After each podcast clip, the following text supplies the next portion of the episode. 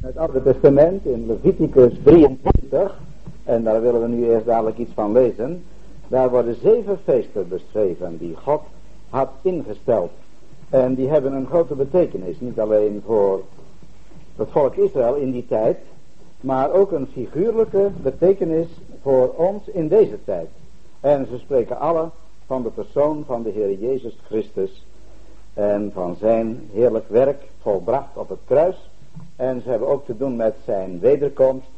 We zullen dadelijk proberen een kort overzicht te geven van die zeven feesten. Maar we lezen nu alleen maar het eerste gedeelte van Leviticus 23 en dan ook nog iets uit het Nieuwe Testament. We lezen vers 1 tot en met 14 van Leviticus 23. Daarna sprak de Heere tot Mozes zeggende, spreek tot de kinderen Israëls en zeg, dan lezen we iets uit Marcus 9, het evangelie van Marcus, hoofdstuk 9, vers 9.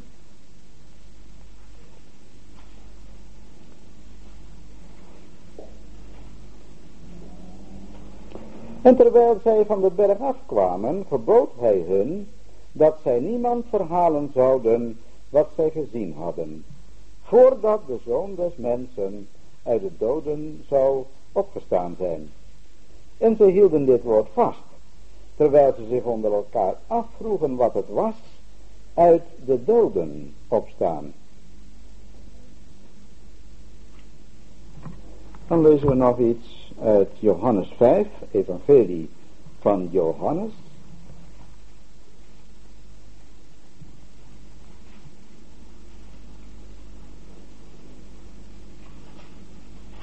Vers 24.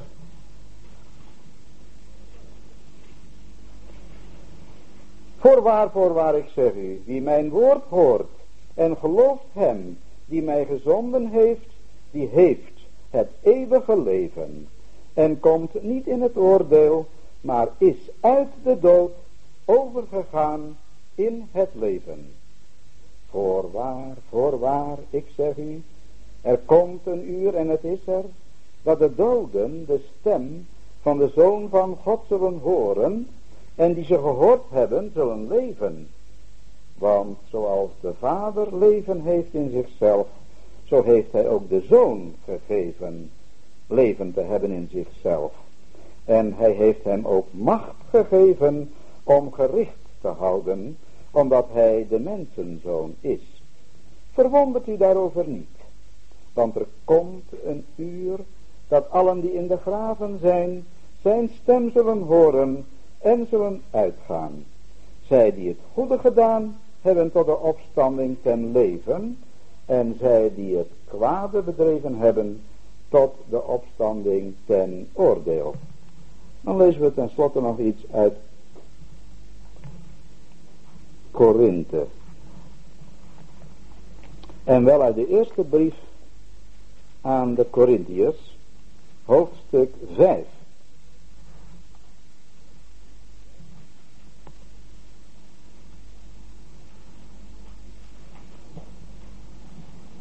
1 Korinthe 5 vers 6.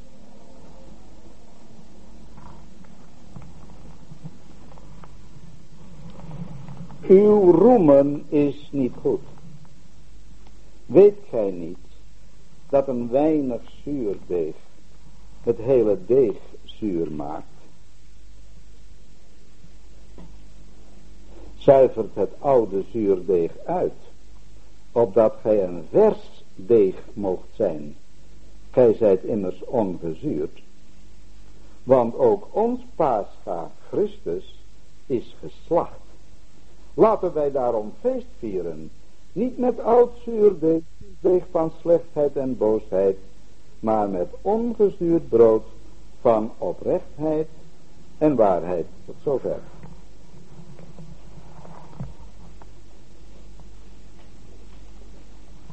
De vorige keer hebben wij speciaal stilgestaan bij het eerste feest.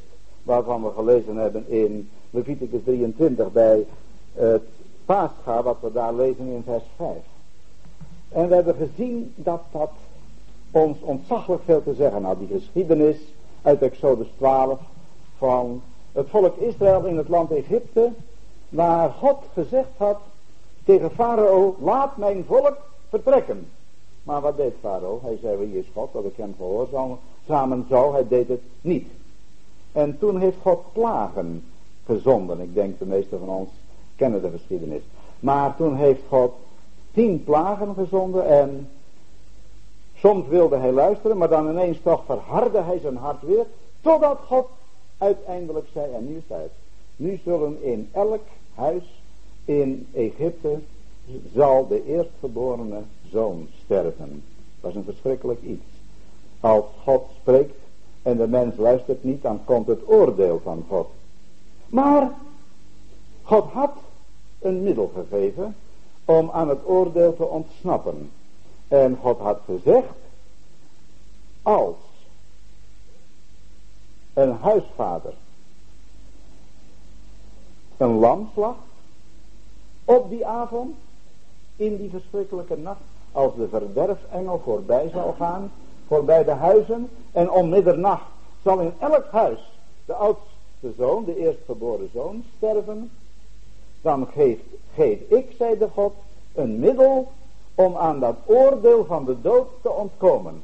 Als die vader dan een lam neemt en dat lammetje slacht en het bloed strijkt aan de zijposten van de deur, de buitenkant, en aan de bovendorpel, dan is die oudste zoon vrij. Dan gaat die verderfengel voorbij, het oordeel gaat voorbij. Dat betekent het woord paasga, voorbijgang. En dan blijft die jongen in leven. Als ik het bloed zie, had God gezegd, dan zal ik u voorbij gaan. Dat was het verhaal van Exodus 12. Waar de, de paascha dus uh, omschreven wordt. Heel dat verhaal. En we zijn genadig. Dat is een instelling die is altijd bijgehouden in het volk Israël. In de woestijn zelfs. Maar ook later in het land ter belofte. Je leest ook later in onder Hiskia en Josia dat dat opnieuw weer gevierd werd. Maar wat was de betekenis daarvan voor ons? Ja, dat lam, dat was de Heer Jezus Christus. Van wie wij lezen in Jesaja 53. Hij is als een lam ter slachting geleid. En van wie we lezen in Johannes 1. Zie, het lam van God, dat de zonde der wereld wegneemt. En in 1 Petrus 1 dat wij door het bloed van het lam van God verlost zijn. Bevrijd van het oordeel van God. De Heer Jezus, de enige geboren zoon van de Vader. Die werd het lam. Hij was de Almachtige, hij was in de hemel. Hij werd mens om te kunnen sterven. En om voor ons het verschrikkelijke werk te volbrengen dat wij niet hadden kunnen volbrengen. Maar hij werd geslacht als een lam. En zijn bloed beveiligd voor het oordeel van God. We hebben toen gezien dat als die vader dat bloed streek aan die zijposten en aan die bovendorpel, dan bleef die jonge man in leven. En we hebben toen ook gedacht aan de zekerheid die wij nu kunnen bezitten als wij geloven in het lam van God geslacht voor onze zonden. Zoals God toen zei, zie ik het bloed, dan ga ik voorbij. Dat is nu nog zo. Die het bloed van de Heer Jezus voor zich stelt en zegt, ik geloof in de waarde van het bloed van het lam van God dat reinigt van alle zonde, dan zegt God, het is in orde. Jij bent niks, jij bent een zondaar. Jij bent waard om het oordeel van God voor eeuwig te ondergaan in de buitenste duisternis. Dat heb ik verdiend, dat heb u verdiend, dat heeft ieder mens verdiend. Maar er is maar één middel om aan dat oordeel van God te ontkomen. En dat is het werk van de Heer Jezus. Dat hij volbracht heeft op het kruis. En toen hebben we ook gezien vorige keer. Dat er helaas nog velen zijn. Die wel gezegd hebben ja. Dat weet ik. Ik weet dat ik een zondaar ben. Ik weet dat ik het oordeel van God verdiend heb. Ik weet ook dat de Heer Jezus voor zondaars gestorven is. Maar ik, hoe weet ik het nu voor mezelf? Hoe kan ik nu die zekerheid ontvangen? En toen hebben wij gezien dat God zegt, ga tot hem. Doe wat hij u zegt. We hebben wij gezien dat de apostel Paulus die heeft gezegd in Handelingen 20, ik heb gepredikt mijn hele leven lang bekering tot God en geloof in de Heer Jezus Christus.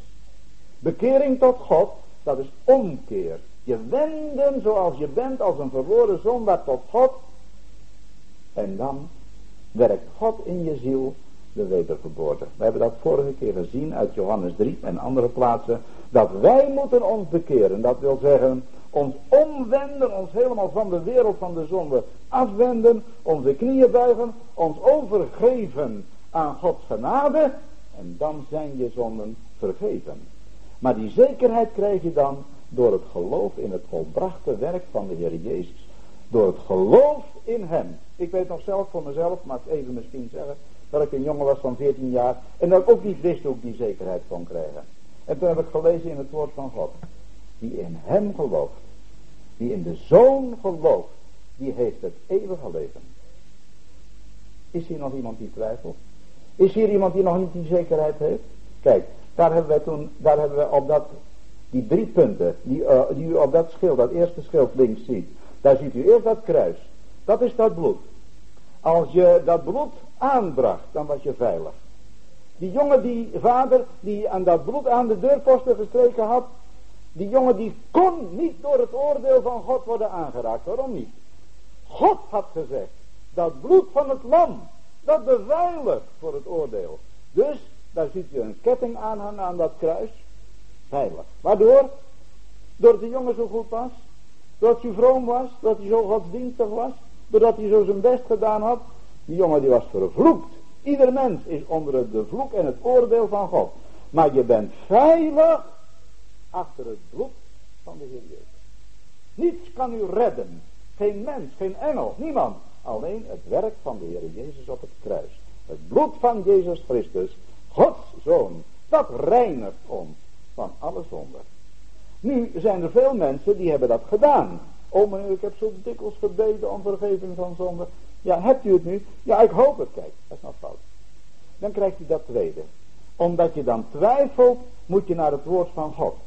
Omdat u die zekerheid wilt hebben, dan moet u de Bijbel lezen. Waar ik zojuist gezegd heb, die in de Zoon van God gelooft, die heeft het eeuwige leven. Die krijgt het niet. Die heeft het. Ik dacht vroeger altijd, als je gelooft in de Heer Jezus en je komt dan in de hemel, ja laat ik het anders zeggen, je komt dan voor de rechterstoel van God, hè? dan word je vrijgesproken, maar zo is het niet. Als je gelooft in de Heer Jezus, ben je nu op aarde al vrijgesproken. Dan krijg je niet in de hemel het eeuwige leven. Wie in de Zoon gelooft, die heeft het eeuwige leven. Dat staat in Johannes 3, vers 16 al. Omdat er ieder die in hem gelooft, niet verloren gaat, maar het eeuwige leven heeft. En dat staat er al vele, malen in Gods woord. Maar de vrienden, wat ik u hier zeg, dat is Gods woord. En dat is de Bijbel. En God kan niet liegen. Als God zou liegen, dan zou het er niet best op staan. Met iemand die gelooft in de Heer Jezus. Maar als God de waarheid spreekt, dan kun je in dankbare liefde, onbegrijpelijke genade van God, kun je dat dan aanvaarden. Er zijn natuurlijk altijd velen die zeggen, gaat dat dan zomaar? Nee, dat gaat zomaar niet. Is het dan zo moeilijk om bekeerd te worden? Ja, het is niet alleen moeilijk, maar het gaat helemaal niet. Het is een totale onmogelijkheid als het van ons afhangt. Een mens is dood, een mens is verloren, een mens is een vijand van God. Hoe kun je dan gered worden? Door de genade van God. In 1 Timotheus 2, daar staat in vers 4 en 5, God is een heiland die wil dat alle mensen behouden worden en tot kennis der waarheid komen. Dat wil God. Maar het is de grote vraag of de mensen het willen. Maar als er iemand is die wil en die roept tot God om genade, dan staat hij gereed met uitgebreide armen. Denkt u maar aan de verloren zoon. Wat zei die vader? Schiet maar op. Toen die verloren zoon terugkwam, jij, mispunt, alles er doorheen gebracht. Die vader die stond zo, mijn jongen, kom hier, mijn kind. Alleen omdat hij gezegd had, vader ik heb gezondigd. Dat is genoeg. En de redding is alleen door de Heer Jezus. Als ik iets moest doen door mooie gebeden, of door een bekeringsgeschiedenis, of door een visioen, of door een verhaal dat ik nou eens kon vertellen, ik heb dat en dat meegemaakt en zodoende ben ik bekeerd, dan zou ik in het middelpunt staan. Maar het is niets anders dan alleen de Heer Jezus Christus. Niets, o Heer, dan uw genade. Niets, o Jezus, dan uw bloed. Dat alleen mij wies van kwade. We hebben niets om te roemen, niets om God aan te bieden. Niets anders dan alleen de Heer Jezus en zijn volbrachte verlossingswerk. Maar wie daarop vertrouwt, die mag de zekerheid hebben. Die mag zeggen, door genade ben ik een kind van God. En dat is geen hoogmoed. Mag ik u even zeggen? Als u twijfelt, bent u hoogmoedig. Waarom? Dan bent u met uzelf bezig. Dan denkt u, ik ben zus en ik ben zo. En u twijfelt aan de Heer Jezus. En dat is bedroevend voor God. Maar nu omgekeerd. Nu iemand die de zekerheid aanvaardt. Is die hoogmoedig? Die ligt plat op de grond. Die zegt, oh God, ik ben het niet waard. En ik begrijp er niks van. Ik ben eeuwig verloren. Ziet u wel dat je dan juist niks bent? Als je bekeert, als je je buigt voor God. Dan buig je onder het oordeel van God. We hebben het er net gelezen. Geen dienstwerk zult gij doen. Hebben we twee keer gelezen. Geen dienstwerk. Dan moesten mochten ze niet werken. Maar dat betekent voor ons, eh, wij kunnen er niets voor doen. Dan buig je je voor neer. En dan spreekt God over de Heer Jezus. En dan wordt de Heer Jezus en zijn werk op het kruis, dat wordt groter voor je. Begrijpt u dat? Kijk, hij wordt dan verheerlijkt als ik geloof in hem. Ik ben niets. Alles genade. Maar de Heer Jezus wordt groot gemaakt hoe meer mensen op hem vertrouwen. En hem aanvaarden als hun redder en verlosser. Kijk, dan wordt God niet tot een leugenaar gemaakt. Dan ik het woord van God is waar. Daarop grondvending behouden. Het werk van de Heer Jezus en wat God daarover zegt, dat is mijn zekerheid. Maar toen hebben we ook nog gesproken over het derde punt. Dat gelovigen die kunnen ook gelukkig zijn. En dat hangt af of we gehoorzaam zijn. Er zijn veel mensen, en als je zo eens met hier en daar met gelovigen spreekt, en dan zeggen ze ja, maar ik heb ook een tijd gehad dat ik de zekerheid had. Maar ik ben naderhand ben ik aardig aan het afdwalen gegaan. En ik heb dit gedaan en ik heb dat gedaan.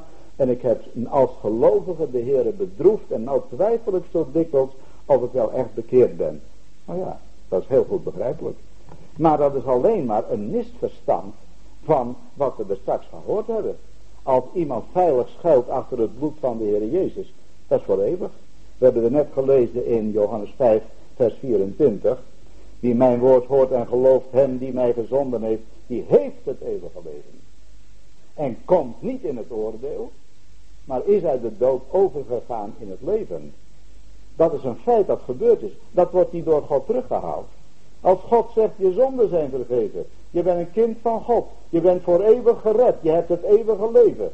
Denkt u dan dat God de volgende dag zegt nou is het voorbij. Nou, nou trek ik het weer terug. Nee, maar kijk wat er dan is. En dat is het grote verschil. Als u als gelovige. Ik ook. Tot een groot leedwezen. Als u als gelovige zondig al is het alleen maar verkeerde woorden zeggen, lelijke dingen. Of iemand uitschelden of iemand beledigen of liegen of andere dingen doet. Er zijn veel andere dingen nog. Dat weten we helaas uit eigen bittere ervaring. Maar als we dat doen. En we zijn waarlijk bekeerd. Dan zijn we daar niet rustig onder. Dan bedroeft dat ons. En kijk, dan zondigen we als kind van God. Hier zijn ouders, ben ik van overtuigd. Nou, als hier ouders zijn die een kind hebben, en dat kind heeft kwaad gedaan, zegt dan die vader of die moeder, kom maar op, je bent nooit mijn kind meer. Dat is toch niet waar, dat doe je toch niet? Dat blijft toch een kind, ook al is het ongehoorzaam. Kijk, zo is het met God ook. Een kind van God kan niet verloren gaan. Dat is de zekerheid.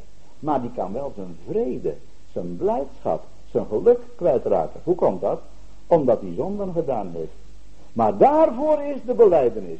Terugkeren met beleidenis van schuld. En dan is dat weer hersteld.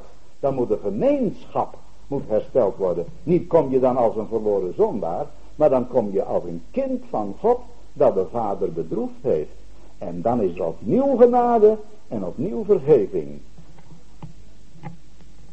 Maar nu, dat was dus de vorige keer eigenlijk de hoofdzaak wat wij toen besproken hebben. Nu is er, uh, u ziet daar uh, het woord, grote woord Sabbat staan, daar zal ik ook nog iets van willen zeggen graag. Maar daar ziet u onder staan Pascha. En Pascha, dat was eigenlijk het eerste feest. Daar heb ik nu een korte herhaling van gegeven. Maar voordat we over die Sabbat iets zeggen, wil ik graag eerst nog iets zeggen over dat feest. Dat staat onder het Pascha. Dat is het feest van de ongezuurde broden. We hebben daar van gelezen in Leviticus 23 vers 6 tot en met 8. Zodra het paasgaan gevierd was, dan ving de volgende dag ving aan het feest van de ongezuurde broden. Wat was dat nou? Het is bekend bij de Joden, nu nog. Die vieren nu nog het paasgaan. Helaas zonder het lam. Zonder dat ze de Heer Jezus kennen. En dat is verschrikkelijk. De Joden hebben een beentje liggen op tafel. Een beentje van een kip. Idioot. Uh, raar woord, maar ik bedoel, het is verschrikkelijk eigenlijk. Dat uh, uh, als je het lam niet hebt. Als je het offer van de Heer Jezus niet hebt. Wat ben je dan arm? Dat zijn de Joden, die zijn atomisch arm. In alle opzichten. Maar zodra dan die Sabbat begint bij de Joden, op de avond van tevoren, dan gaat de vader heel het huis door. U kent het verhaal misschien wel, hè? Die vader gaat heel het huis door, want God heeft gezegd, je mag op het paascha geen zuurdezen in huis hebben. Wij zouden zeggen, gist. Waarom niet? Kijk, het feest van de ongezuurde broden begon direct na het paascha. En op het paascha, dan mocht ook alleen maar ongezuurd brood gegeten worden. Wat betekent dat? Zal ik u dadelijk zeggen. Eerst even wat ongezuurd brood is. Een ouderwetse bakker, ik heb het wel meegemaakt ergens nog, in een plaatsje, in een dorpje, dat iemand tegen mij zei, nou zou ik je eens laten zien in mijn bakkerij hoe dat gaat.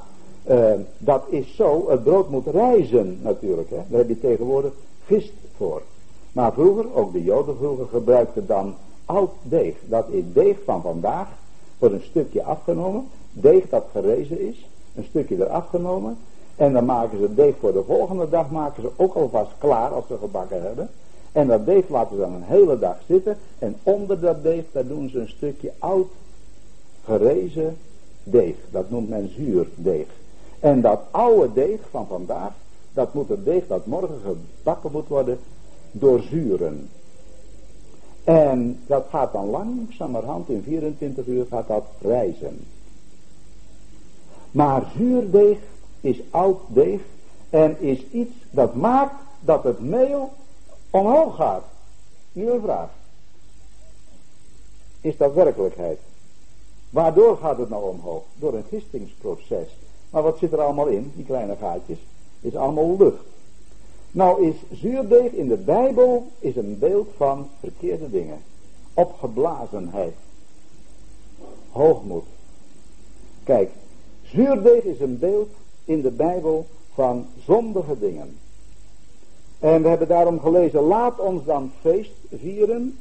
Wij, dat geldt voor ons gelovigen. Niet met oud zuurdeeg, van slechtheid en boosheid, maar met ongezuurd brood van oprechtheid en waarheid. Dat betekent dit. God wilde zijn volk symbolisch zien als ongezuurd, als oprecht. Het was dan wel niet zo hoog gerezen, maar dat is allemaal toch maar bedrog. Als iemand hoogmoedig is, nou reist het zo hè, dan denken de mensen, nou dat is wat. Maar het is niks, want het is allemaal lucht. Dus we hebben geen enkele reden om zuurdeeg figuurlijk in ons leven te gebruiken. Zuurdeeg, dat betekent boosheid. En nu kunt u heel de Bijbel doorgaan. Maar zuurdeeg, dat vinden we in de Bijbel als een symbool, als een beeld van zondige, verkeerde en hoogmoedige dingen. En die moeten geweerd worden uit het leven van een gelovige. En dat betekent, als je paascha gehad hebt, dan ben je gered. Dan hoor je bij het volk van God. En dan zegt God, en nu komt zeven dagen ongezuurde broden. Dat betekent, zeven is het volmaakte getal. Dat betekent, nou ga je leven in de kracht van God, in zijn nabijheid. En dan is het kwade moet weggedaan zijn uit je leven. We hebben er straks gezien dat dat niet altijd in de praktijk gebeurt. Maar Iemand die een gelovige is, heeft iets wat ongelovigen niet hebben. Een gelovige, die heeft een kracht in de gemeenschap met God door de Heilige Geest die hem gegeven is, die ongelovigen niet hebben.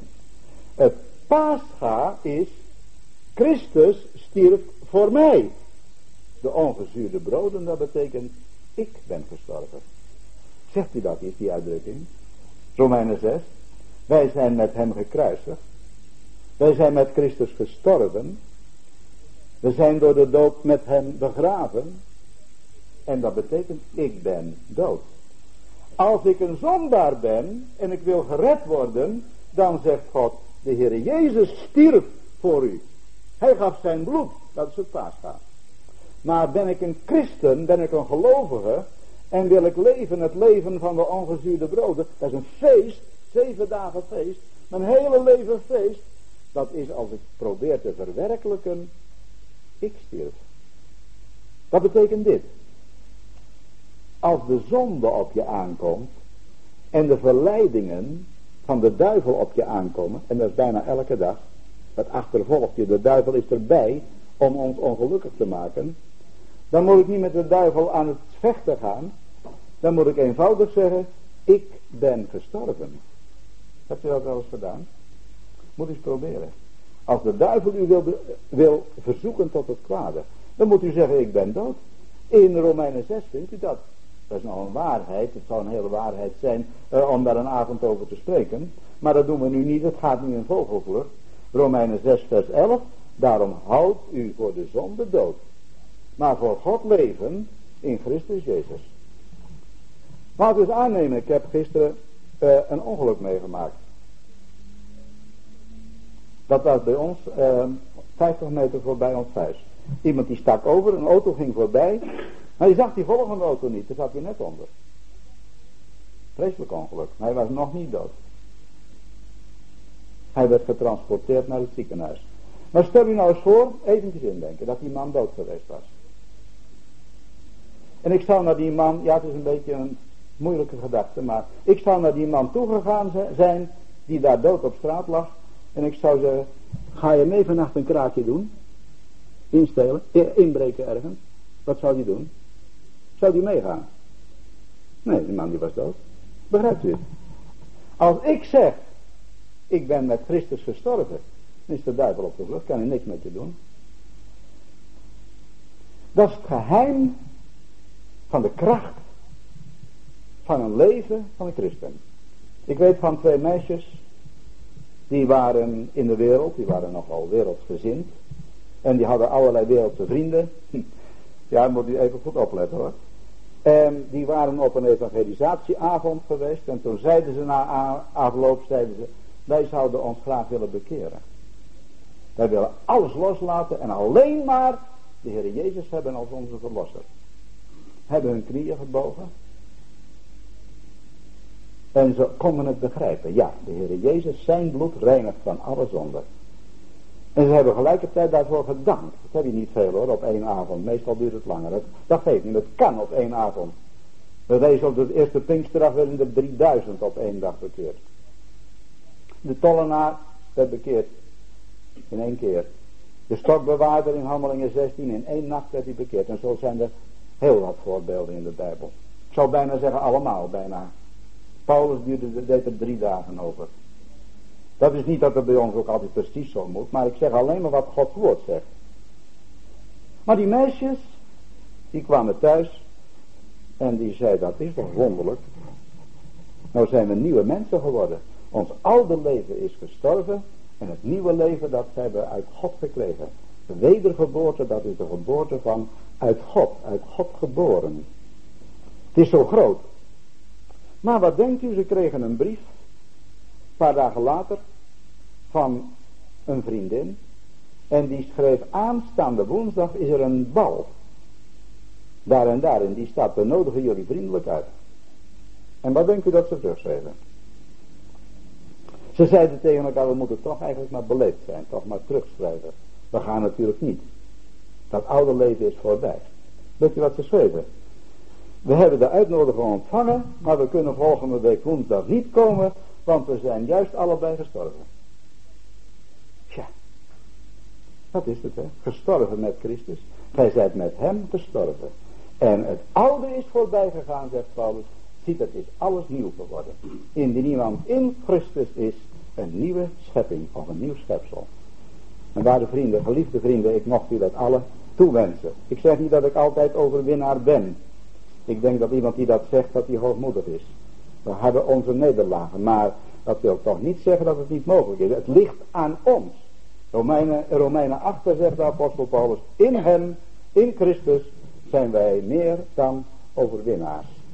Een mens, een gelovige hoeft niet altijd een arme stakker te blijven. Een gelovige die kan een gelukkig mens zijn die zich verblijft in de gemeenschap met God. En weet u wat het mooiste ervan is? Als u de zekerheid ronddraagt in uw leven gered zijn, dan wordt God verheerlijkt. Denkt u dat God mensen wil hebben die armetierig en armoedig door het leven gaan? De ware rijkdom heeft hij ons geschonken. En als er een hele rijke meneer is, en die heeft allerlei cadeautjes in zijn zak, laat voor mijn part horloges, en zegt alsjeblieft, die wil er hebben. Ik, ik ben miljonair, miljardair. En zo'n horloge is voor mij nog minder als voor u een cent. Wat zou u doen als u dat aanpakt? Zou u dat leuk vinden of niet? Als ze allemaal zouden zeggen, nee hoor, dat doen we niet, we geloven dat niet, of misschien is al bedrog. Zou die man niet teleurgesteld zijn? Maar zou God niet teleurgesteld zijn? Als u die gave, zijn onuitsprekelijke gave, golde zij dank voor zijn onuitsprekelijke gave. Die rijke God, die zondaars wil hebben. Waarom wil God zondaars hebben? Om verheerlijkt te worden. Zou hij niet teleurgesteld zijn als mensen zich van hem afwenden, met de rug naar hem toestaan? Heeft de Heer Jezus niet geweend over Jeruzalem? Is de Heer Jezus niet verblijd? Kom tot de bruiloft. Kom tot het maaltijd. Wat deden de mensen? Ze wilden niet. Maar hij zegt, mijn huis moet vol worden. Waarom? Hij moet verheerlijkt worden. God wil een feest hebben. En dat kan hij uitgerekend alleen maar hebben met zondaars. Weet je wel dat God geen engelen uitnodigt om feest te maken? Dat leest je nergens in de Bijbel. Engelen zijn knechten. Engelen zijn slaven. Engelen zijn dienaars van God. Maar God wil kinderen hebben. Kinderen die uit God geboren zijn. En dat is datgene wat die wens van God, die wij kunnen vervullen. God heeft u nodig voor zijn verheerlijking. En voor de verheerlijking van de naam van de Heer Jezus. Dat is dus iets over het feest van de ongezuurde broden. Er zullen wel vragen over zijn, erg best. En misschien kan ik ze niet beantwoorden, maar ik zal proberen naar aanleiding van het woord van God. Maar voordat wij nu over het eigenlijke onderwerp van deze avond iets zeggen, dat is namelijk over het feest van de eerstelingen, moet ik nog iets zeggen over de Sabbat. We hebben daarvan gelezen. En de vorige keer hebben wij stilgestaan veel bij het Pascha, maar ik wou toch nu deze dingen die ook bij de hoogtijden, de feesten des Heren horen, wil ik dat ook vermelden. We hebben het gelezen daarnet. Zes dagen zal, dit zijn de hoogtijden des Heren, en dan staat er eerst, zes dagen zal men het werk doen, maar op de zevende dag is de Sabbat der rust. Ik heb die Sabbat erg groot geschreven. In de eerste plaats omdat hij hier helemaal apart genoemd wordt. Hij staat als het ware boven alles met grote letters boven alles in Leviticus 23. Daarna komen die zeven feesten pas. Maar eerst de Sabbat. Waarom? Ja, we weten toch zeker wel dat de Sabbat al dateert van Genesis 1. In Genesis 1, op het laatst, daar lees je al, dat God rustte op de zevende dag van al het werk dat hij gemaakt had. En in Exodus 16, al voordat de wet gegeven wordt. In Exodus 20 heb je pas de tien geboden. Maar in Exodus 16 spreekt God in zijn genade al, jullie mogen rusten, de zevende dag.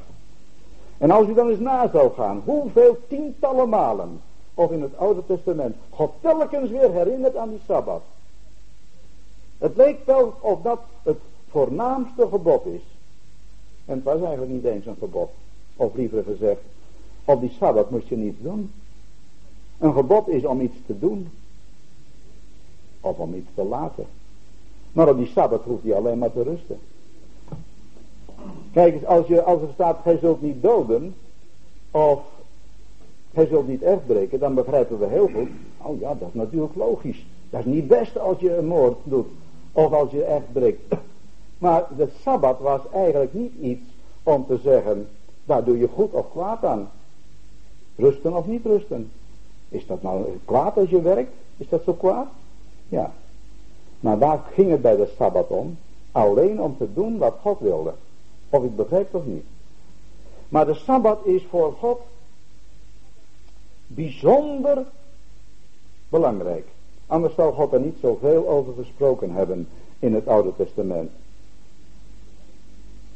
En iemand die werkte op de Sabbat, je vindt dat in Leviticus, die werd onmiddellijk gedood.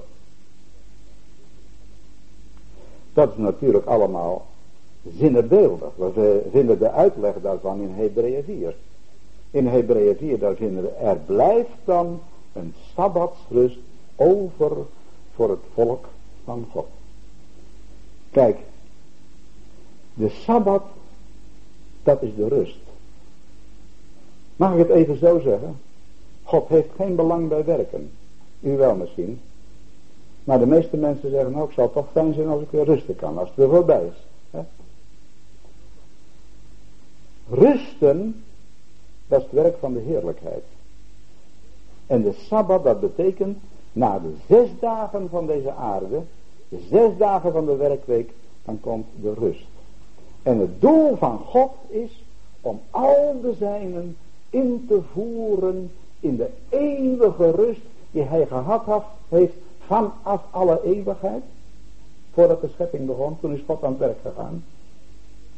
En in Johannes 5, daar lezen wij dat de Heer Jezus zegt, mijn vader werkt tot hiertoe.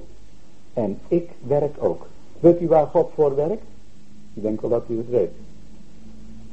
God werkt door het werk van de Heer Jezus op het kruis om mensen in de rust te brengen. Daar zijn deze, laten we zeggen, 6000 jaar voor. We weten niet wanneer de Heer Jezus wederkomt, we weten wel dat hij spoedig komt. Maar de mensheid bestaat ongeveer 6000 jaar. Volgens de tijdrekening van de Bijbel, verslagrekeningen enzovoort. En dan komt de rust. Eeuwige heerlijkheid. En daar heeft God belang bij. Daarom is die Sabbat zo belangrijk. En dat is de rust die weggelegd is voor het volk van God. Nu al heeft ieder die de Heer Jezus kent, heeft al rust. De Heer Jezus heeft gezegd, kom tot mij. Alle die vermoeid en belast zijn. En ik zal u rust geven. Maar God, beste vrienden, God wil ons brengen in die eeuwige heerlijkheid. Dat is de Sabbat. Niet dat wij nu al de Sabbat zouden vieren, zoals bepaalde mensen zijn. Dat druist precies helemaal in tegen het woord van God. Want dat is zuiver wettisch. Dat is de wet en iets doen. We zijn volkomen vrij. We zijn in de vrijheid gesteld. Maar onze wet is niet de tien geboden. Tien geboden zijn goed. Maar wij hebben iets hogers. Dat is de persoon van de Heer Jezus. Vindt u in Romeinen 8. Als wij ons door de Heilige Geest laten leiden. Dan doen wij wat in de wet geschreven staat. De persoon van de Heer Jezus. De leiding van de Heilige Geest. Dat is het richtsnoer voor de geloven. Dat staat op een hoger plan. Dan zien we de persoon van de Heer Jezus zoals hij hier op aarde gewandeld heeft. En wie op Jezus ziet, die met hem zijn weg gaat, die mag door Gods genade zeggen dat hij God wel behagelijk is. Als we dat zouden doen, ik zeg niet dat we dat altijd doen, maar als we met de Heer Jezus onze weg gaan, dan mogen we zeggen dat wij de wet vervullen. In 1 Timotheus 1 lezen wij, de wet is rechtvaardig en goed, maar hij is gegeven voor moordenaars, voor zondaars, voor echtbrekers. De wet is in deze tegenwoordige tijd uitsluitend om de mensen te laten zien, te overtuigen dat ze zondaars zijn. Maar als wij de Heer Jezus kennen, dan staan wij op een hoger niveau. Dan mogen wij de Heer Jezus dienen en hem volgen en verheerlijken. Dat is dus wat de Sabbat betreft, de eeuwige voorstelling van de eeuwige rust. En dan krijgen we nog iets over het feest van de eerstelingen. We hebben daarvan gelezen. In Exo, in Leviticus 23 vers 10. Spreek tot de kinderen Israëls en zeg tot hen. Als gij in het land gekomen zult zijn, het welk ik u geven zal. En gij zijn oogst zult inoogsten, dan zult gij een garf der eerstelingen van uw oogst tot de priester brengen. En hij zal die garf voor het aangezicht des Heren bewegen, opdat het voor u aangenaam zij. Even opletten. Des andere dag na de Sabbat zal de priester die bewegen. Nou, ik even vragen, welke dag is dat? De dag na de Sabbat, welke dag zal het zijn? Ik denk dat we het wel weten. Een week heeft zeven dagen. Je hebt tegenwoordig kalenders en agenda's die beginnen met maandag. Dat is verkeerd. Ik denk dat dat iets van de antichrist is. De onbewust. Onbewust noemen mensen dat. Maar dat is de goddelijke orde omdraaien. De orde van God is de eerste dag der week. Doen de joden trouwens ook. Als u bij, uh, met de joden gaat spreken dan zouden ze zeggen. Wanneer komt u? Ik kom op de tweede dag. Dat betekent maandag. Ik kom op de derde dag. Zeggen de Joden, die hebben geen dagen. Die kennen dat woord zondag en maandag niet. Dat zijn trouwens namen die zijn uit de Germaanse afgodendienst. Dat weet u waarschijnlijk ook. De zon en de maan werden aangebeden dinsdag Dina. En Wodan woensdag en Saturnus enzovoort. Maar de Joden zeggen de eerste dag. Die zeggen de laatste dag is bij de Joden de zevende dag en dat is Sabbat. Maar dat is de instelling van God. Wat is de dag na de Sabbat? Nou, dat is nogal logisch. Dat is weer de eerste dag der week. De dag na de zevende dag is de eerste dag der week. En de Heer Jezus is opgestaan op de eerste dag der week. Wij noemen dat de zondag. Dat mag gerust. Als je maar weet dat het in de Bijbel heet de eerste dag der week. En het heet ook in de Bijbel de dag des Heren.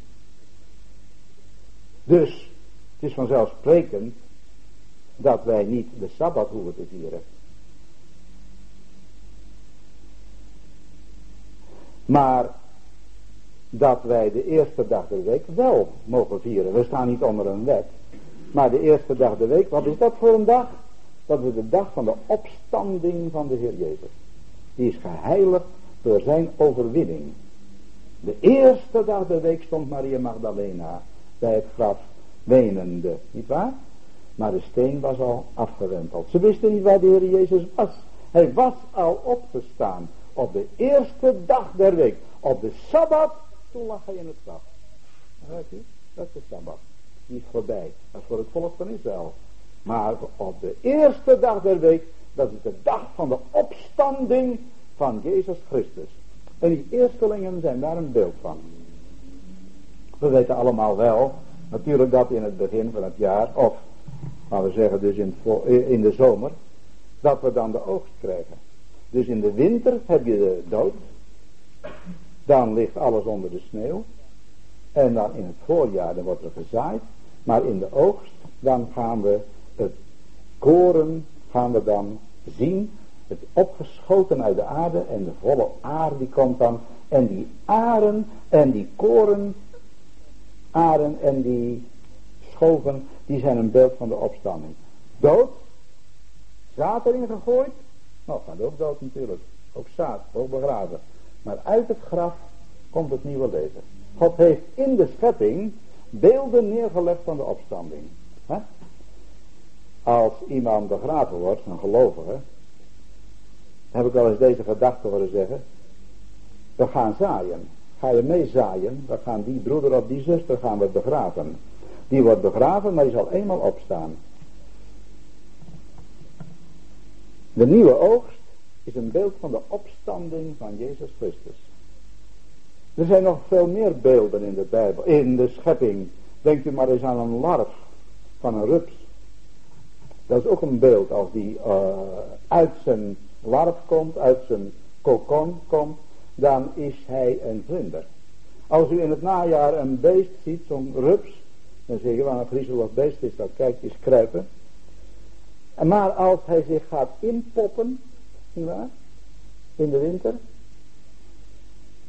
dan kun je zeggen, nou dat beest, dat, er hangt nog zo'n pop ook, je zit ergens tussen een, tussen een scheur, tussen een reet van een schuur of zo, daar zit zo'n pop van zo'n rups.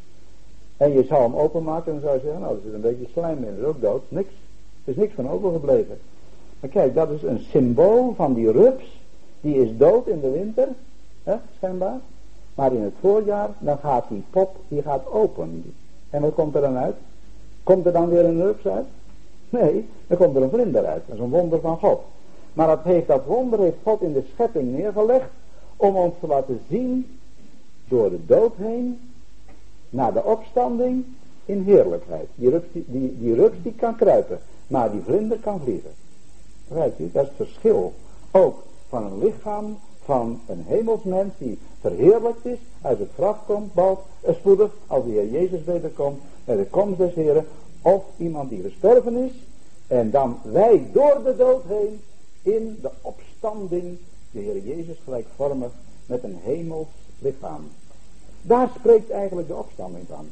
En daar sprak die harf van de eerstelingen van. We hebben het gelezen. Op de eerste dag na de Sabbat, als het na Pascha, dat is de veertiende Nisan, dat was de zevende maand, dan begon de oogst. En dan moest de priester, die moest dan zo'n scharf, zo'n harf, zo'n schoof, die eerste schoof die gemaaid werd, die moest dan bij de priester gebracht worden en dan werd hij voor God ik gezien toen hij hier wandelde op aarde en toen hij ging naar het kruis. Want de Heer Jezus ging naar het kruis ook tot eer van de Vader, om God groot te maken. En toen heeft de Vader, hoewel de Vader hem straffen moest, om onze zonden, en hoewel hij daar oneindig veel geleden heeft, in de verlatenheid van God. Mijn God, mijn God, waarom hebt u mij verlaten? Hij had het niet verdiend. Hij was de reine, de heilige. Maar toch heeft God met welgevallen daarop neergezien, omdat het als een brandoffer opsteeg tot verheerlijking van de Vader. Want de Heer Jezus deed het werk, waardoor eenmaal de hemel zal bevolkt worden. Met miljoenen ontelbare heiligen. Alle die nu in hem zouden geloven. Dat is het doel van God. Met heel de wereld. Maar die wonderbare persoon van zijn veelgeliefde zoon eeuwige God was, die mens werd, die stierf aan het kruis, begraven, weg, slot, zeiden de mensen. De mensen zeiden, kom jongens, niks meer te beleven, we gaan naar huis. Maar Jozef van Arimathea en Nicodemus die bleven. Die hebben hem begraven. En die vrouwen die kwamen om hem te zalven. Maar die vader in de hemel die heeft gezegd, mijn zoon. Die moet opgewekt worden. Hij heeft het werk volbracht. En nu is hij niet meer daar onder het oordeel van de zonde op het kruis. Maar nu kan ik hem opwekken uit de dood. In Romeinen 6 daar staat, hij is opgewekt uit de dood door de heerlijkheid van de Vader. De heerlijkheid van de Vader kon niet anders dan hem opwekken. En dan rees hij verheerlijkt. Hoe zou de Heer Jezus geweest zijn Weet u hoe hij geweest is?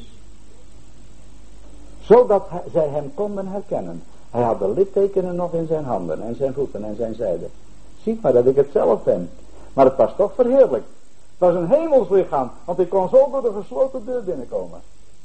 En die garf der eerstelingen, zo uit die dorre dode aarde, dat was een beeld van de opstanding van Christus. De Heer Jezus wordt genoemd de eersteling. Een eersteling, dat betekent het eerste van de oogst. En dat betekent eerst de eersteling en dan komt later de oogst. Weet u wie die oogst zal zijn? We lezen in 1 Korinthe 15, de eersteling, vers 23, 1 Korinthe 15, de eersteling Christus. Daarna die van Christus zijn. Bij zijn komst, dat is de oogst. De Heer Jezus is de eersteling. En wat werd ermee gedaan met die harp, met die schoof? Die werd voor God bewogen. Weet je wat dat betekent? Die priester die stond er zo mee bij het altaar. Ja, dat was geen, geen dodelijk offer, dat was geen slachtoffer, dat was koren. Het eerste koren van het land. Eerst waren er offers gebracht, paascha. Maar nu iets dat leefde. Wat betekent dat? Dat is de Heer Jezus die opstond uit de dood. En die werd voor God zo bewogen. Kijk eens, als wij eens een mooi cadeautje krijgen, iets moois, iets prachtigs. Dan zeggen we, wel, moet je even kijken zeg. Jongen, jongen, jongen. Heb het gehad eens kijken. Mooi hè. Sta het als daar ook te bewegen. Zo aan de Vader laten zien, aan God laten zien, dat wij onze vreugde vinden in de Heer Jezus die het werk heeft volbracht.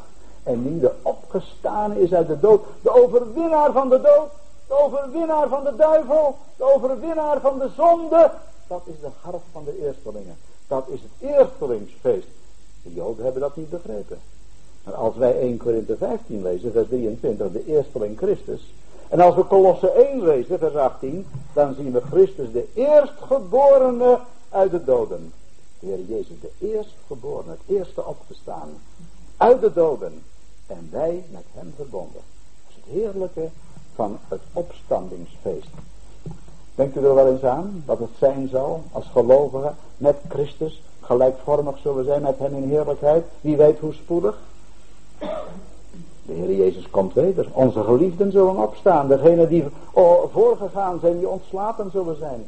En wij, de gelovigen die nog leven dan, die zullen veranderd worden en opgenomen worden in heerlijkheid. Lees in 1 Korinthe 15 vers 51 enzovoort. Dat is de komst des Heren. Wat zijn dat heerlijke waarheden. Christus het paasgaar. Hij stierf voor mij. De ongezuurde broden. Zolang ik hier ben op aarde, mag ik leven in zijn kracht. In zijn gemeenschap. Ongezuurd. Geen zuurdeeg. Geen bedrog. Geen oprechtheid. Ik mag op hem zien en hem de kracht daarvoor vragen.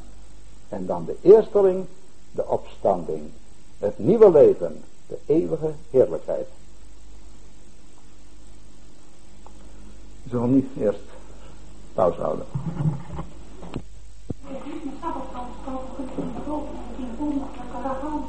Ja, inderdaad. Ja, dat is goed dat u die vraag stelt, inderdaad.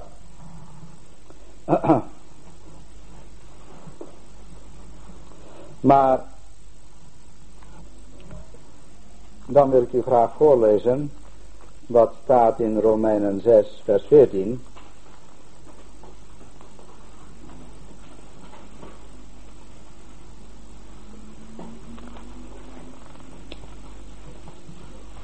In Romeinen 6, vers 14, daar lezen wij in het tweede gedeelte van vers 14. Want gij zijt niet onder de wet, maar onder de genade. En Romeinen 10.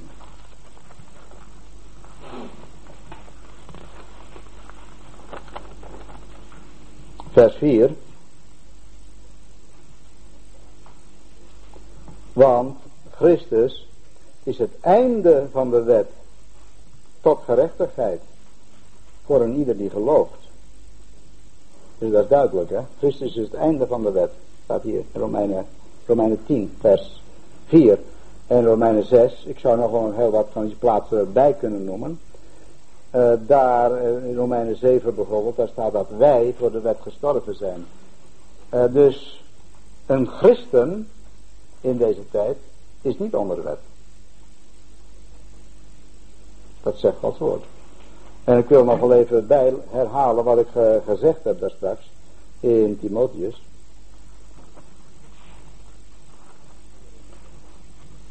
in 1 Timotheus 1, waar de wet nu in deze tijd wel voor is. Vers 8. 1 Timotheus 1 vers 8. Maar wij weten dat de wet goed is.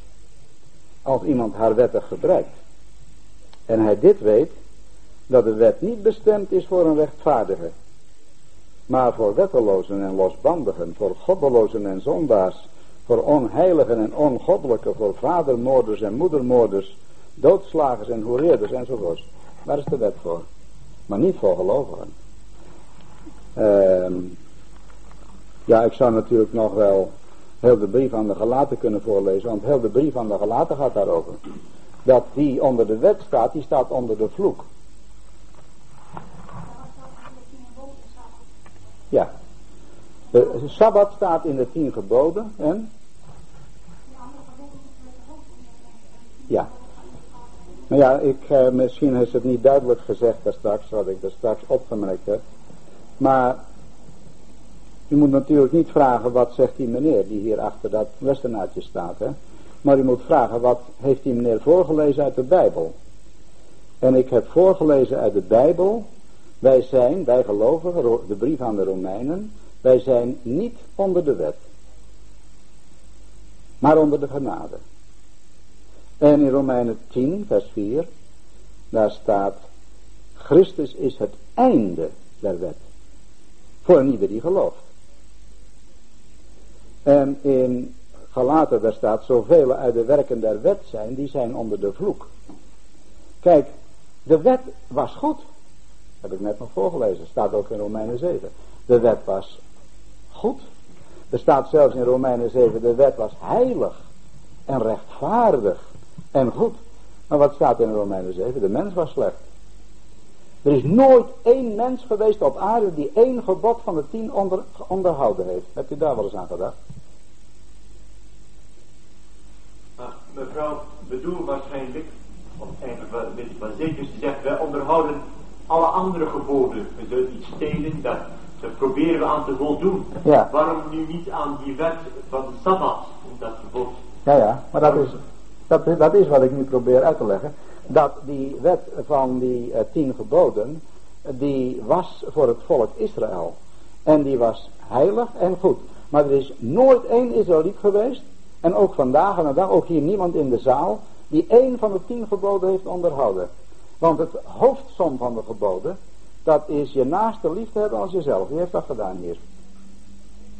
Wie heeft God lief gehad boven alles? Met heel zijn ziel, heel zijn kracht en heel zijn verstand. Is er hier eentje? Ik zie geen vingers omhoog gaan. Dus er is hier niemand die de geboden onderhouden heeft. Nu kunt u wel zeggen, ja maar ik ben geen echtbreker. Maar God zegt, als iemand een vrouw heeft aangezien om haar te begeren, die heeft overspel gedaan. En zou ik ook wel eens willen vragen aan de heren hier, die nog nooit een vrouw heeft aangekeken. En wie een onreine gedachte heeft, die is ook een hoereerder. En wie denkt, ik wou dat iemand doodviel. Of wie denkt, die kan van mijn part ook dit, dit krijgen. Die is een moordenaar. Wie zijn broeder haat, is een doodslager. Dus de wet van de tien geboden, ook de Sabbat, heeft nooit één mens gehouden. Maar nu heeft God in het Nieuwe Testament, toen de Heer Jezus aan het kruis stierf, toen heeft God gezegd, daar hangt de verlosser. Dat is de enige redding. Dat is het paasgaat, dat is het bloed van de Heer Jezus Christus.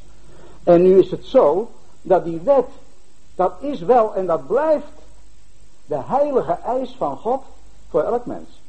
Ook nu nog. Maar, nu lezen wij, wij zijn niet onder de wet, maar onder de genade. En als je nou dus bekeerd bent, ik spreek nu dus tot gelovigen, die weten, zeker weten een kind van God te zijn, dan zegt God, nu krijg jij de genade. Nu sta je in de vrijheid. En de vrijheid, dat betekent niet, nou mag je doen wat je wil. Maar nu, de vrijheid, dat betekent zien op de Heer Jezus. Hij is ons richtsnoer. Wij mogen Hem volgen. Zien op de Heer Jezus. En wie dat doet, die staat 100 meter boven de wet. Die doet veel meer dan de wet zegt. De wet die zegt bijvoorbeeld niet dat je je, dat je, je vijand moet wel doen. Dat je lief moet hebben je vijanden. In de, in de wet staat alleen dat je niet doden mag. Maar in, in de, de genade, die gaat veel verder. Daarom zegt de Heer Jezus ook. Johannes de Doper, zegt de Heer Jezus, is de grootste onder de mensenkinderen. Dat hebben we wel eens gelezen misschien. Hè? Maar wat zegt hij? De kleinste in het koninkrijk der hemelen is meerder dan hij. En hoe komt dat? Omdat wij op een hogere plaats staan. De gelovigen van deze tijd, die vormen de gemeente van Christus. Dat is het onderwerp eigenlijk van de volgende keer meer. Dat is dan het feest van de weken. Eh, maar dat is iets wonderlijks is. Dat de Heer Jezus in deze tijd een bruid heeft.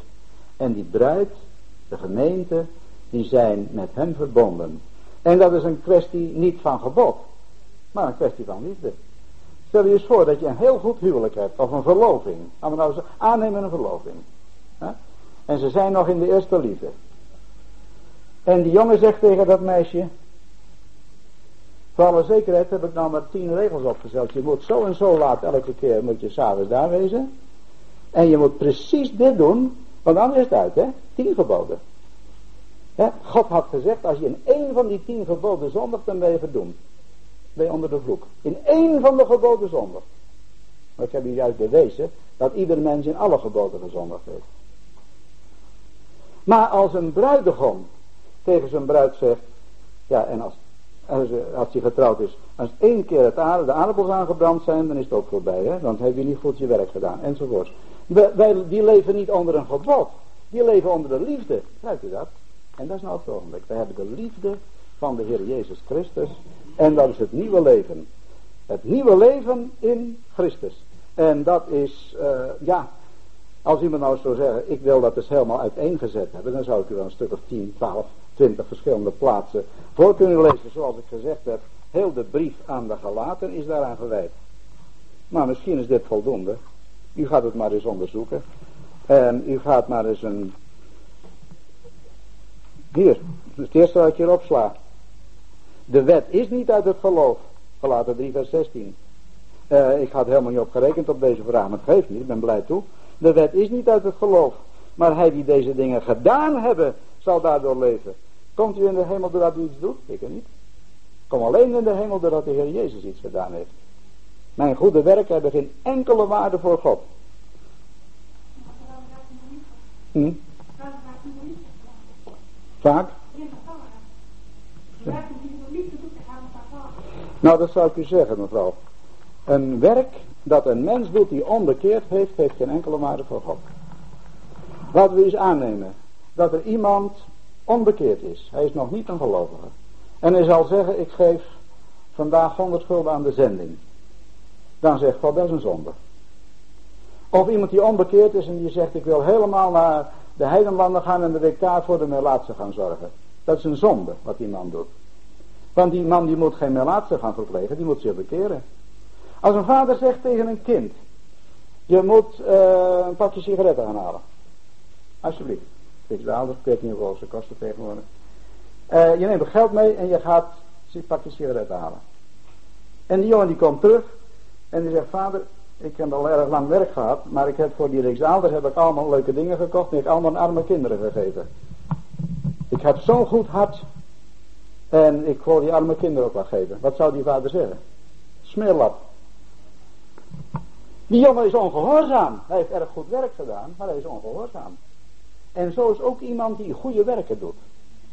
En iemand die de goede werken doet, die nog niet bekeerd is, die is ongehoorzaam, want God zegt op de knieën, bekeert u.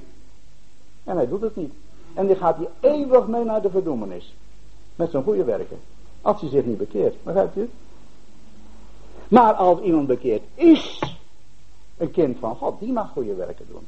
Daar lezen we veel over. Maar niet de werken der wet. Kijk, en daar hebt u het weer. Hè? Dus ik zal nog even voorlezen. Dat was gelaten 3 vers 12. Maar de wet is niet uit het geloof. Maar hij die deze dingen gedaan hebben zal daardoor leven. Christus Onthoud u dit nu even. Ik lees het u voor. Christus heeft ons vrijgekocht van de vloek der wet. Door voor een vloek voor ons te worden. Dat is dus, de Heer Jezus heeft ons vrijgekocht van de wet. En dat is omdat hij het werk heeft volbracht aan het kruis. Nou ja, ik zie hier net, ik zie hier weer net ingelaten weer een andere tekst staan, gelaten 2 vers 16 omdat wij echter weten dat de mens niet gerechtvaardigd wordt op grond van de werken der wet, maar alleen door het geloof in Jezus Christus. Hebben ook wij in Christus Jezus geloof, opdat wij gerechtvaardigd zouden worden op grond van geloof in Christus en niet op grond van de werken der wet. Want op grond van werken van de wet zal geen vlees gerechtvaardigd worden. Zeg God. Wilt u dat proberen om dat even na te lezen. Galaten 2. Maar leest u daar ook bij gelaten, uh, Romeinen 7, leest u heel de gelaten brief, dat gaat helemaal over dit onderwerp. Ik heb een broeder gekend. En dat was een dienstknecht van God. En die is veel tot zegen geweest. En die lag op zijn sterfbed. En die zei, ik heb gedacht aan een grafsteen. Nou, zei zijn vrienden die erbij stonden, wat moet daar dan op komen te staan? Er moet ook op komen te staan, Romeinen 4, vers 4. God die de goddeloze rechtvaardigt. Die beste broeder, het was een goddeloze. Maar hij was gerechtvaardigd door God. Door het werk van de Heer Jezus op het kruis. En niet door de werken der wet. Daardoor komt u er niet, komt niemand door. We kunnen de werken der wet niet doen, maar als wij bekeerd zijn, we hebben het nieuwe leven uit God en we wandelen met Christus. Ik zal het u voorlezen, wat er dan gebeurt. Dat is de Romeinen 8. Want, weet u weer, want wat voor de wet onmogelijk was, omdat zij door het vlees krachteloos was. Het vlees, het zondige vlees van een mens, is krachteloos, heeft geen kracht. Nou, dan kun je toch niks doen. Kun je de wet ook niet volbrengen. Maar de wet van de geest des levens in Christus Jezus, vers 1, vers 2, heeft mij vrijgemaakt van de wet van de zonde en de dood. Want wat voor de wet onmogelijk was, omdat zij door het vlees krachteloos was, deed God. Daar hij door zijn eigen zoon in gedaante gelijk aan het vlees van de zonde en voor de zonde te zenden de zonde in het vlees heeft veroordeeld. En nu komt wat ik daar straks gezegd heb. Opdat de rechtvaardige eis van de wet. Even goed luisteren. Opdat de rechtvaardige eis van de wet vervuld zou worden in ons. Die niet naar het vlees wandelen, maar naar de geest. Met andere woorden. Als je wandelt naar de geest. Een gelovige heeft de heilige geest in zich. Dan wordt de rechtvaardige eis van de wet in ons vervuld. Omdat wij dan wandelen niet naar de wet, maar naar de geest. En dan wordt toch de rechtvaardige eis, die eis die in de wet staat, die wordt in ons vervuld. Omdat wij dan wandelen op dat hogere plan. Christus is mijn leven. Te leven is voor mij Christus. dat zegt de apostel. En dat mocht bij ons ook zo zijn. Mocht het zo wezen dat deze dingen die nou gevraagd zijn, toch ons allemaal mogen dienen. Dat wij mogen zien dat dat een helemaal totaal verkeerde theologie is. Wanneer wij de wet als onze leesregel stellen. Zelfs voor een gelovige. Als wij terugkeren tot de wet, dan staan wij nog op een lager plan. Het hogere, heerlijke plan is de persoon van de Heer Jezus. Hij moet verheerlijkt worden. Hij moet geprezen worden. Hij, die aan het kruis houdt, het werk volbracht heeft. Alle eer komt hem toe. Wat is het nieuwe lied der verlossing in, op, in openbaring 5? Hem zij de dank, want we hebben de wet volbracht. Hem zij de dank, want we hebben zo best onze de tien geboden gedaan. Helemaal niet. Het lam is waardig te ontvangen. Want gij zijt geslacht. En hebt ons golden gekocht met uh, uw bloed. We praten helemaal niet over onszelf. Niet wat wij gedaan hebben. Alleen maar zijn werk op het kruis. En dan komt er nog wat bij. Als je nou bekeerd bent. En ik zeg nogmaals. Als we eerlijk zijn, dan hoeven we elkaar niets te vertellen dat we zo goed zijn. Ik ook niet. Enkel genade als we met hem wandelen. Maar, als er hier nou een broeder of een zuster is die zegt, ja ik wil mijn hart, mijn leven, mijn liefde, wil ik geven aan de Heer Jezus. Ik wil met hem wandelen. En laten we nou eens aannemen dat hij je daar de kracht voor geeft en dat je een gelukkig leven hebt. En dat je misschien ook nog voor anderen een wegwijzer kunt zijn. Misschien nog door goede dingen ziekenbezoek of zo, hem uh, hebt geëerd in je leven. Wat denkt u dan, als we dan eenmaal boven zullen komen? Als gelovigen, die hem gediend hebben. Laat Paulus maar nemen. Paulus, dat was een van de grootste dienaren van God die ooit op aarde geleefd hebben. Denkt u dat Paulus, als hij boven komt, dat hij dan zal zeggen, hier ben ik nou, moet je maar eens kijken wat een fijne dienaar dat ik voor u geweest ben. Nee, er staat in openbaring 5, aan het einde van hoofdstuk 4, ze nemen hun kronen en ze werpen ze neer aan zijn voeten. Dat betekent, hij is waard. De goede dingen die ik in mijn leven doe of u. Dat is enkel genade. Daar heeft hij onze kracht voor gegeven. Een broeder zei, onlangs, ik heb goed onthouden. Alles wat verkeerd is in mijn leven, dat is van mezelf. En alles wat goed is in mijn leven, dat heb ik van hem. Enkel genade. Zo groot is de liefde van God. Maar daarom is ook geen lof voor ons. Daarom hoeven wij ook nergens ons op te beroemen. Wat goed is, is door zijn genade in onze harten gewerkt. Hem, zei de lof. We hebben net gezongen, lof zij de Heer, de almachtige koning der ere. Halleluja, lof zij het lam, zingen we eens. En daar juist een toon, daar klinkt de stem, het is alles tot eer van de Heer Jezus. Bestaan geen mooie liederen die tot eer van de mens zijn. Antroposofen, die maken mooie liederen over zichzelf. Daar staat de mens in het middelpunt. Die gaan verloren. De Heer Jezus wordt opzij gezet. Maar laten wij proberen, en laat dat het doel zijn van deze avond ook, dat de persoon van de Heer Jezus in het middelpunt staat en hem de eer toekomt die hij waard is tot in eeuwigheid te ontvangen. Maar misschien is er nog iets. Ja. In hem zijn we meer dan overwinnaar. Hem die ons lief heeft gehad van voor de grondlegging der wereld. Ja, in hem zijn wij meer, niet alleen overwinnaar, maar meer dan overwinnaar. En als ik iets zeggen mag van het familielid van mijn neef. Nou ja, die is al in 1934 is die al overleden. En is nog ruim 40 jaar geworden. Maar ik heb hem ook maar de, ik loop ook al tegen de 80. Toen ben ik 79 ben ik weer bij Ja. overleden was. En die was goddeloos geleefd. Maar in zijn prille jeugd was hij op de zondagschool geweest. En hij kwam met een ziekte, een bloedziekte uit Groningen vandaan in Meppel bij zijn zwager in huis. Dat was de man van het leven te zijn, zeggen. Ik Ja. En die hadden maar zo licht overheen, maar er zijn ook hele beste gelovigen bij, al daar rekening. Tuurlijk. En uh, daar is hij thuis gekomen en is ook nog een, een, een, een, nog iets met een dominee, niet als, als, als middelaar, maar als middel. En veel met hem gesproken en gebeden omdat hij gestorven was. En met een psalmvers van zijn jeugd, van zijn prille jeugd, Ja. zijn prille jeugd, van zijn uh, zondagsschool. Zeer en goed hij kent zijn vader, God is recht, dus zal hij door onderwijzen en die dwalen brengen op het rechte spoor. Dat is hij mee gestorven. En een broer van hem die wist dat. En die is nog 25 jaar later gestorven. Goddeloos doorgeleefd. En toen zei zijn zoon dat hij een ziekte in zijn buik had, namelijk kanker, dat hij gewoon niet meer beter, niet meer beter worden. En toen zei zijn broer, ja, dan zal ik maar eens gewoon bidden. En die heeft toch nog genade ontvangen. Nou, dat kan. Er zijn mensen die spotten erover. Er zijn mensen die zeggen dat is dan maar makkelijk. net als de moordenaar aan het kruis. Maar het is wel waar dat er duizenden zijn die op het laatste nippertje, of geloof ook op het slagveld, bij het leegbloeden tot bekering gekomen zijn. Maar net zoals u zegt, iemand die zegt, nou dan kan ik het wel doen eh, een kwartier voor mijn dood. Dat is natuurlijk de grootste dwaasheid. Want dat weet je niet wanneer dat is. En dat kan vanavond nog zijn. Maar er was nog iemand, dacht ik, die iets... Ja, inderdaad. Ja.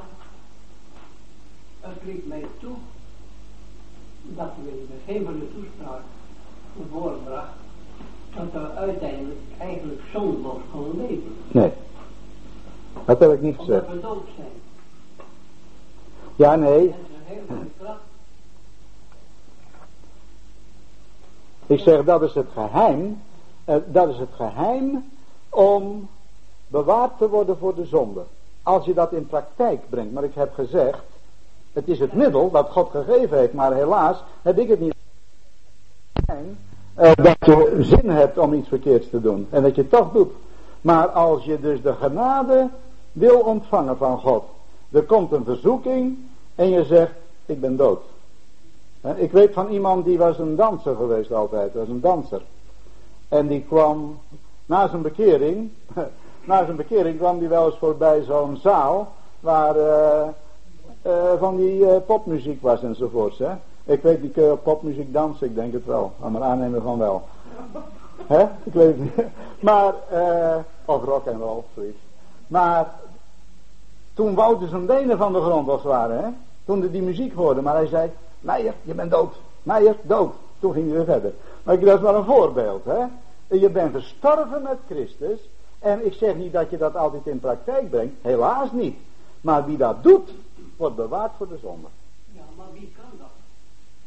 Iemand Die op de man vragen van al die zijn. Nou, die zijn er ook. Die. Nee, dat zeg ik niet. Maar ik zeg, nou vandaag doe je het wel en morgen dan, dan doe je het niet. Maar eh, als je dus mee topt. Hè? Ik, ik krijg wel verschillende brieven van mensen. En ook van jonge mensen. Eh, dat is nou eenmaal zo. Dat weten we dat er verschillende moeilijkheden zijn. Maar de Heer Jezus is overwinnaar. En hij wil niet dat wij een leven hebben van, eh, zoals de apostel hier eh, zegt, ik ellendig mens. Wie zal mij verlossen uit het lichaam deze dood? Ik ben een slaaf van de zonde. Dat kan zijn dat een gelovige dat nog zegt, maar dat hoort niet. Want hij heeft de verlossing. Hij zegt, ik ellendig mens, wie zal mij verlossen? Dat zei hij toen hij er al lang uit was. Want toen zat hij die brief te schrijven. Toen zat hij niet meer in die modderpoel. Toen was hij er lang uit. Dus schreef hij, ik ben erin geweest. ik weet wat het is om het goede te doen en het niet te doen en het kwade te willen laten en het niet te laten. Maar nu, ik ben verlost. Gode zij dank door Jezus Christus mijn Heer. En dan komt in het hoofdstuk 8, zo is er dan nu geen verdoemenis. En dan komt wat ik net voorgelezen heb, opdat de rechtvaardige eis van de wet vervuld wordt in ons, die niet naar het vlees wandelen, maar naar de geest. God heeft een middel gegeven, waardoor wij overwinnaar kunnen zijn. Dat moeten we niet wegcijferen. En net zoals deze broeder gezegd heeft in Romeinen 8, datzelfde hoofdstuk, daar staat in vers 37, maar in dit alles zijn wij meer dan overwinnaars, en dat betekent glansrijk overwinnaars, door hem die ons heeft liefgehad. Door hem, niet door onszelf. Maar Paulus zegt ook, ik ja naar Ja, maar wacht eens even. Ja, nee, dat is volkomen waar. Dat is Filippenzen 3.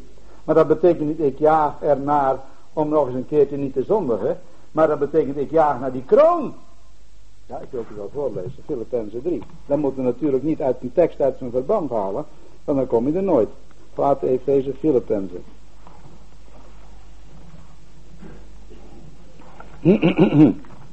er staat uh,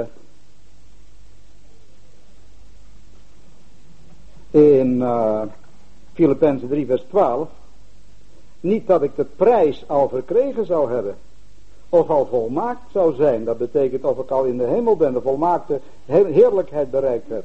Maar ik jaag er naar om die te mogen grijpen. Omdat ik ook door Christus Jezus gegrepen ben. Broeders, ik acht van mezelf niet dat ik de prijs gegrepen heb. Maar één ding doe ik. Ik strek mij er naar uit. Dat is de prijs die hij aan het eind van de loopbaan aan de overwinnaar heeft. En wij mogen allemaal zeg niet dat ik het... Ik denk wel eens, persoonlijk mag u gerust weten, ik denk dat ik er slecht afkom. U mag wel zeggen, nou dat is een prediker. Maar ik heb geen hoge verwachtingen. Ik weet wie ik ben.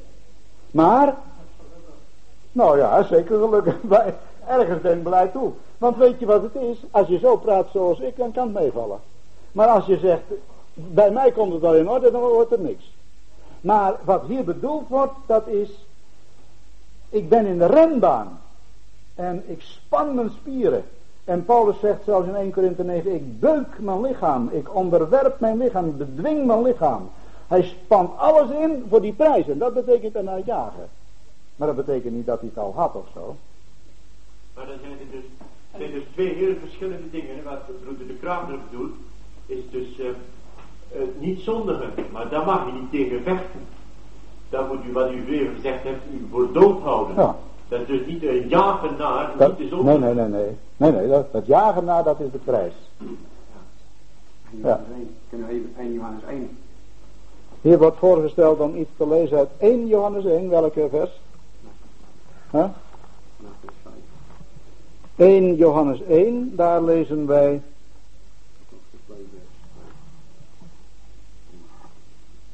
Ja, laat het eventjes uh, beginnen bij vers 7.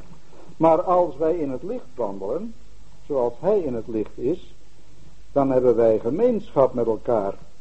En het bloed van Jezus Christus, zijn zoon, reinigt ons van alle zonde.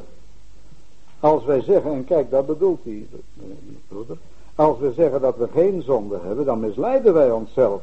En de waarheid is niet in ons. Dus dat is wel zo. Maar nu komt het mooie, en dat heb ik daar straks gezegd, als we als kind onze zonde beleiden aan de Vader. Als wij onze zonde beleiden, vers 9, hij is getrouw en rechtvaardig om onze zonde te vergeven en ons te reinigen van alle ongerechtigheid. Dat geldt ook voor gelovigen. Als we als gelovigen zondigen, dan mogen we dat weer beleiden. Vers 10. Als we zeggen dat we niet gezondigd hebben, Dan maken we hem tot een leugenaar. En zijn woord is niet in ons. En dan komt dan belangrijk vers 1 en 2 van hoofdstuk 2. Mijn kinderen. Dan moet je even goed opletten. Dan moet je niet nee zeggen als ik dat voorlees. Mijn kinderen, ik schrijf u dit opdat gij niet zondigt. Daar moet je niks van afdoen. Hm? Ja, dat is de eis, of liever gezegd, de liefdevolle verwachting. En daar zal ik u nog iets bij vertellen. Dat zegt God, apostel Johannes, die liefdevolle apostel, mijn kinderen, kinderen in het geloof, en dat u staat in het meervoud. Ik schrijf u lieden. Ik schrijf u deze dingen, opdat gij niet zondigt. Dat is Gods wil. Dat wenst God. En hij heeft ons, mag ik het zo even zeggen theoretisch, ook de kracht daarvoor gegeven. Maar hij wil het ook praktisch geven. Maar nu komt, nu komt het moeilijke. En er staat er vlak achter. En als iemand gezondigd heeft, we hebben een voorspraak bij de vader. Kijk, er staat, ik schrijf u meervoud. Deze dingen, opdat gij niet zondigt. Maar als iemand, dan wordt er niet gezegd zoals, ja, we allemaal maar heel de dag maar raak. Ja, maar zo staat het hier niet. Er staat, ik schrijf u deze dingen opdat gij niet zondigt. En als iemand gezondigd heeft, helaas, helaas, ik heb het u gezegd, het gebeurt. En als iemand gezondigd heeft, dan is het nog niet hopeloos. Als ik als gelovige zondig. Want er staat vlak achter, wij hebben een voorspraak, kan vertaald worden door advocaat. We hebben een voorspraak bij de Vader. Jezus Christus de rechtvaardige. Nadat de Heer Jezus aan het kruis gestorven is. Nadat hij opgestaan is. Is hij aan Gods rechterhand om voor ons te pleiten. De Heer Jezus leeft helemaal voor ons zelfs. Hij bidt voor ons opdat we niet vallen in de zonde. Hij is onze hoge priester. Hij draagt onze namen op zijn hart en op zijn schouders. Hij is onze hulp en onze toevlucht als we in de nood zijn. In gevaren van verzoeking. Maar als we gevallen zijn als gelovigen, dan is het nog niet verloren, want dan is hij onze voorspraak. Bij de Vader, Jezus Christus de rechtvaardige. En hij is het zoenoffer voor onze zonde. Dat geldt ook voor ons als gelovigen. Nou, dan ben u toch zeker al een heel eind verder. Mag ik nog even? Ja, natuurlijk. Is het niet dat we een verkeerde interpretatie van de wet hebben? Wij, Ah. wij denken de wet zegt, geen zoon. Geen zoon. Hm. Maar de wet begint niet met geen zoon. De wet begint met, ik ben de Heer God. Dus die is uitgelegd. Ja, ja. En dan is de wet in onze leven in. Dan wordt, dan worden die kinderen van God omdat we de wet houden. En we vallen er niet uit omdat we de wet, om- omdat we dat Nee, in tegendeel. zo leven overtreden. Het eerste gebod is natuurlijk wel, gij zult, hè. Ja, maar zo begint de wet niet. Nou ja, maar, daar, Ik ben de Heer. Ja, maar dat is niet het eerste gebod, dat staat erboven. Het eerste gebod is, gij zult geen andere goden voor mijn aangezicht hebben. Maar ja, we hebben daar straks, ja, we hebben er straks duidelijk aangetoond dus dat de wet dus niet ons eh, redden kan, integendeel, maar dat de wet wel heilig en rechtvaardig en goed is, maar dat er genade is alleen door het kruis, door het werk van de Heer Jezus. En dat is de enige rots, het enige fundament waar wij op kunnen bouwen. Paulus zegt in Galaten 6, ik heb niets anders onder u geweten, in 1 Korinthe 2, ik heb niets anders onder u geweten dan Jezus Christus en die gekruisigd. En in Galaten 6 lezen wij, verre zij het van mij te roemen, anders dan in het kruis van de Heer Jezus. Laten we geliefden daar veel van verwachten. Alles verwachten van de Heer Jezus en zijn volbrachte werk op Golgotha. Ja, misschien is er nog iemand, we hebben nog wel even tijd, als het nodig is. Kleine Ja. Ik heb eh, opgemerkt dat u verwacht had aan het einde van deze bedeling. En ik weet, dat, niet of u dat weet, u verwacht natuurlijk. Ja, u weet ook in de verwachting van een duizend jaar rijk. Ik verwacht de komst des Heren, mag ik zeggen. Ja. Verwacht u dat niet dan? Ja, maar dat wel. Ah, gelukkig. En ik, ik wou even zeggen dat hem dat. Oh ja, ja. Beun Ten, heeft gedacht dat een tijdperk van 600 jaar ja, ja. en daarop 7 jaar. Ten Brakel ook. We staan aan de kant van de oude schrijvers. ja, ja, dat is mooi. Nou ja, ik heb hier nog een vraag, dat is dan Jo- Johannes 5 vers 24. Het verschil tussen uh, verdoemenis in de oude vertaling en oordeel in de vertaling. Dus de bedoeling van Johannes 5 vers 24 is, wie in mij gelooft, komt niet in het oordeel, maar is uit de dood overgegaan in het leven. En het oordeel is ook verdoemenis natuurlijk. Je wordt dan verdoemd en veroordeeld. Ik geloof dat dat bij wijze van spreken wel ongeveer dezelfde gedachte is. Maar ik wou er nog even dit aan vastknopen. Is het ons, tot ons wel eens doorgedrongen? Wel eens goed doorgedrongen. En misschien is het goed dat we daarmee besluiten vanavond.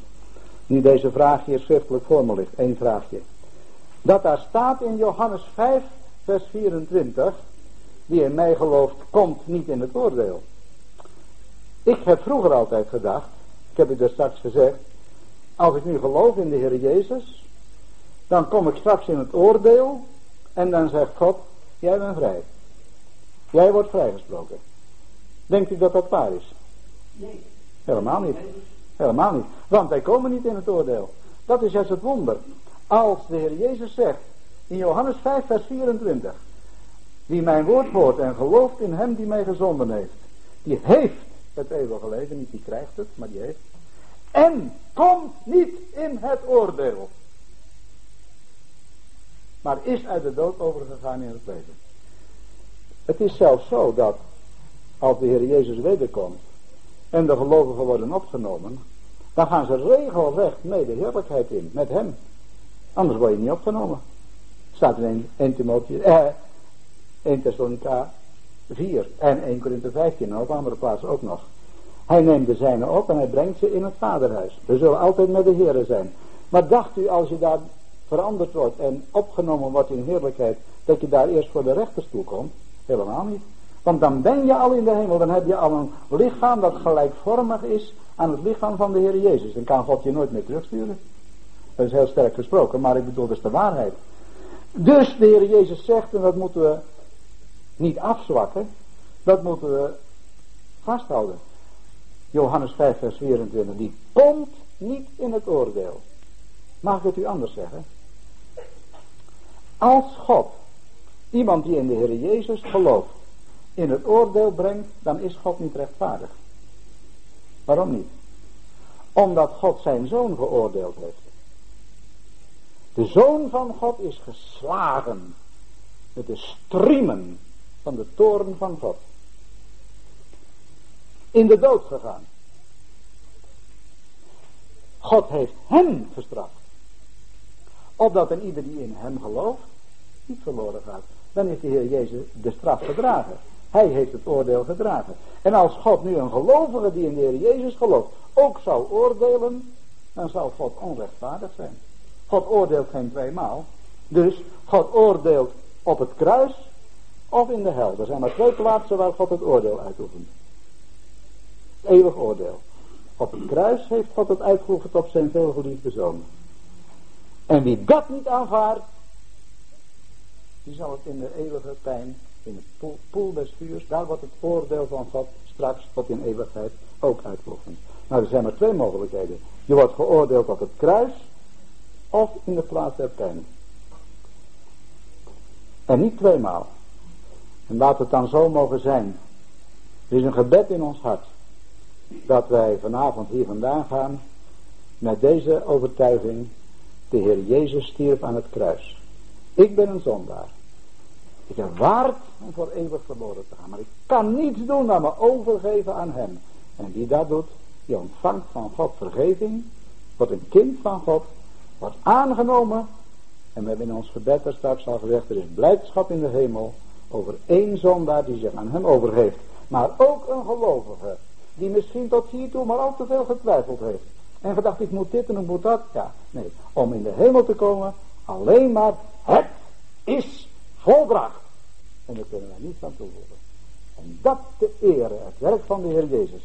Hem daar al vanavond is opnieuw voor te danken. Als het ware aan zijn voeten neer te buigen. En dan tot hem op te blikken. Heer Jezus, ik dank u. Dan is de Heer Jezus verblijd. En als we twijfelen, is hij bedroefd. Als we die genade aanvaarden, zoveel hem aangenomen hebben, dan heeft hij macht gegeven kinderen van God te worden.